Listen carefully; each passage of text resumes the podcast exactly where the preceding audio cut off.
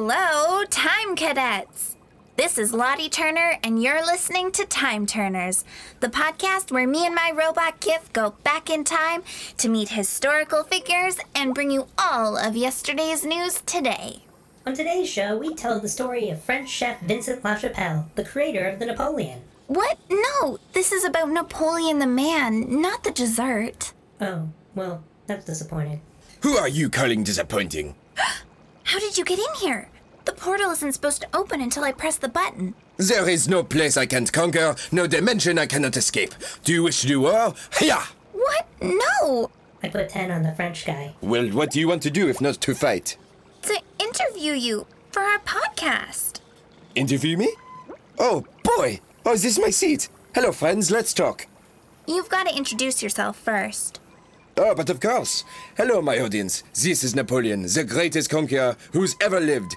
I took over most of Europe and wrote the romantic fiction novel Clisson et Eugène, available today wherever books are sold. Wow, that was my first plug. Another goal off the list for old Napoleon Bonaparte. I thought you were supposed to be short. Short? Never. That's English propaganda. They want me to look weak. I'm perfectly average for my height. Well, 5'6" is still pretty short. Not for my time, it's not. You know what? In fact, look it up right now. If you check the records, 5'6" is perfectly average. Can you teach me how to ride a horse? Not only can I, but I'd be the best at it. And also, no, I won't. Oh. Okay, let's get into the history. Yes, let's. It all started in Corsica, an island in the Mediterranean Sea. As our nation was perishing, I was born. 30,000 Frenchmen spewed onto our shores, drowning the thrones of liberty in waves of blood. The cries of the dying, the groans of the oppressed, and tears of despair surrounded my cradle from the hour of my birth. It was very soothing, actually. Okay, I'm gonna stop you there. You're gonna have to be a little less dramatic if we're gonna end this thing before the commercial break. After this commercial break. Today's episode of Time Turners is sponsored by you. Yes, you, the person listening to this podcast right now. To become an official Time Cadet and hear exclusive interviews with Lottie and Gif, go to patreon.com/Time Turners and donate today. Don't have anything to donate? Why not leave us a review on iTunes instead? Send us a screenshot review to timeturnerspodcast@gmail.com, and Lottie and Gif will send you a personal thank you letter. Thank you so much for listening and making the future a better place. Now, back to the show.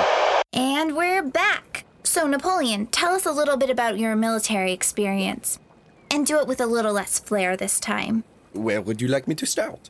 The French Revolution. Ah, oui, the soil from which I could sprout my seed, the French Revolution. It's the 1790s and tensions are high in France, the place I've made my home after leaving Corsica.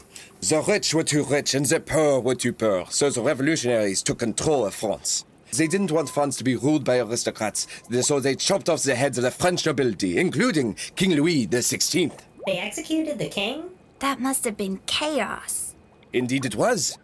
But a country in chaos is one ripe for the taking. And guess who took it? The Avengers. Me. It was me. With France in chaos, the other European monarchs, that means kings and queens, by the way, decided to take control of its land. But guess who stops that? Was it you again? It was! Ha ha! Me, the man who won so many battles across Europe and became so popular, so admired by his country, that he was elected first consul. It's ironic, really. The revolution started to remove the monarchy, and then they elected me their new king. Well, consul. Point is, I'm a genius. I heard you rigged that election. Nope. Total lies. Fake news. No, it says so right here on Google. Lies! Mr. Napoleon Man? What's the difference between a consul and a king? A consul has completely unchecked power. You can tell people to bring you things for free.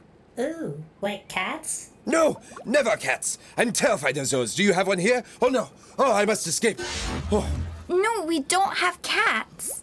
Oh, good, mon Dieu. That's good. Meow.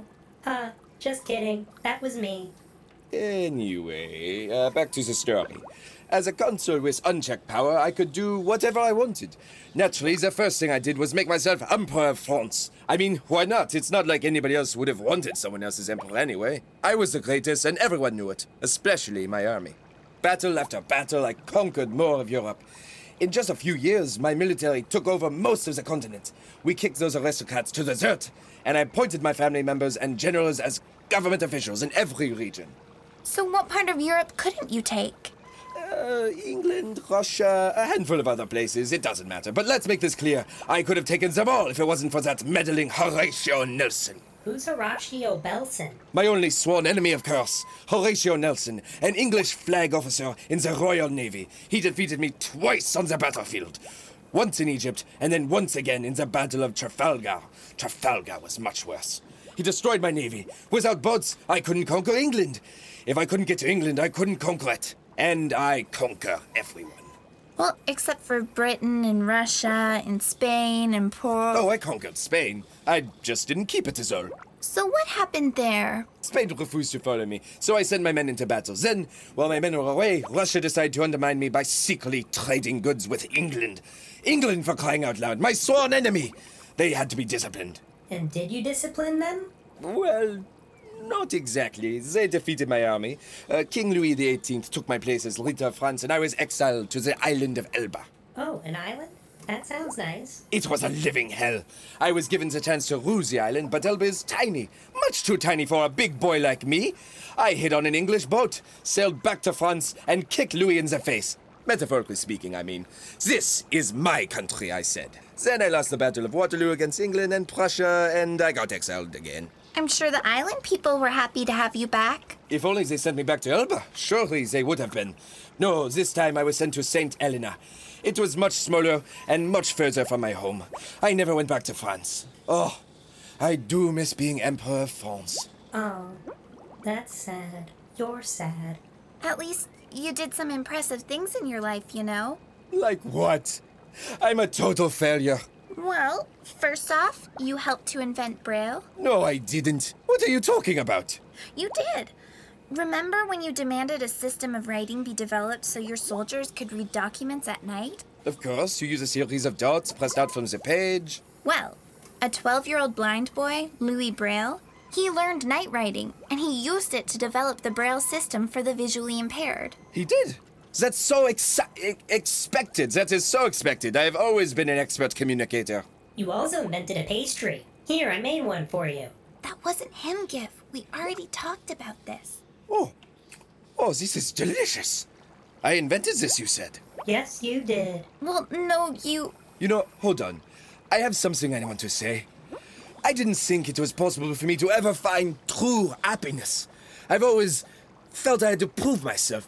But now, knowing I have invented this pastry, I think it's all going to change. I feel happy. What were you saying, little girl? That you did a darn good job making that pastry. Of course I did. I do everything well. Now excuse me while I go to tell everyone on the island. Oh, they're going to be so proud. I hope we didn't just change history by letting him take credit for inventing that dessert. I've already edited the Wikipedia page. Look, Napoleon, conqueror, ruler, pastry man. Thanks for listening to Time Turners. Don't forget to stay up to date with our adventures by subscribing to our show on iTunes or wherever you get your podcasts. Next week, we're going to talk to the man who invented the cake. No, we're not.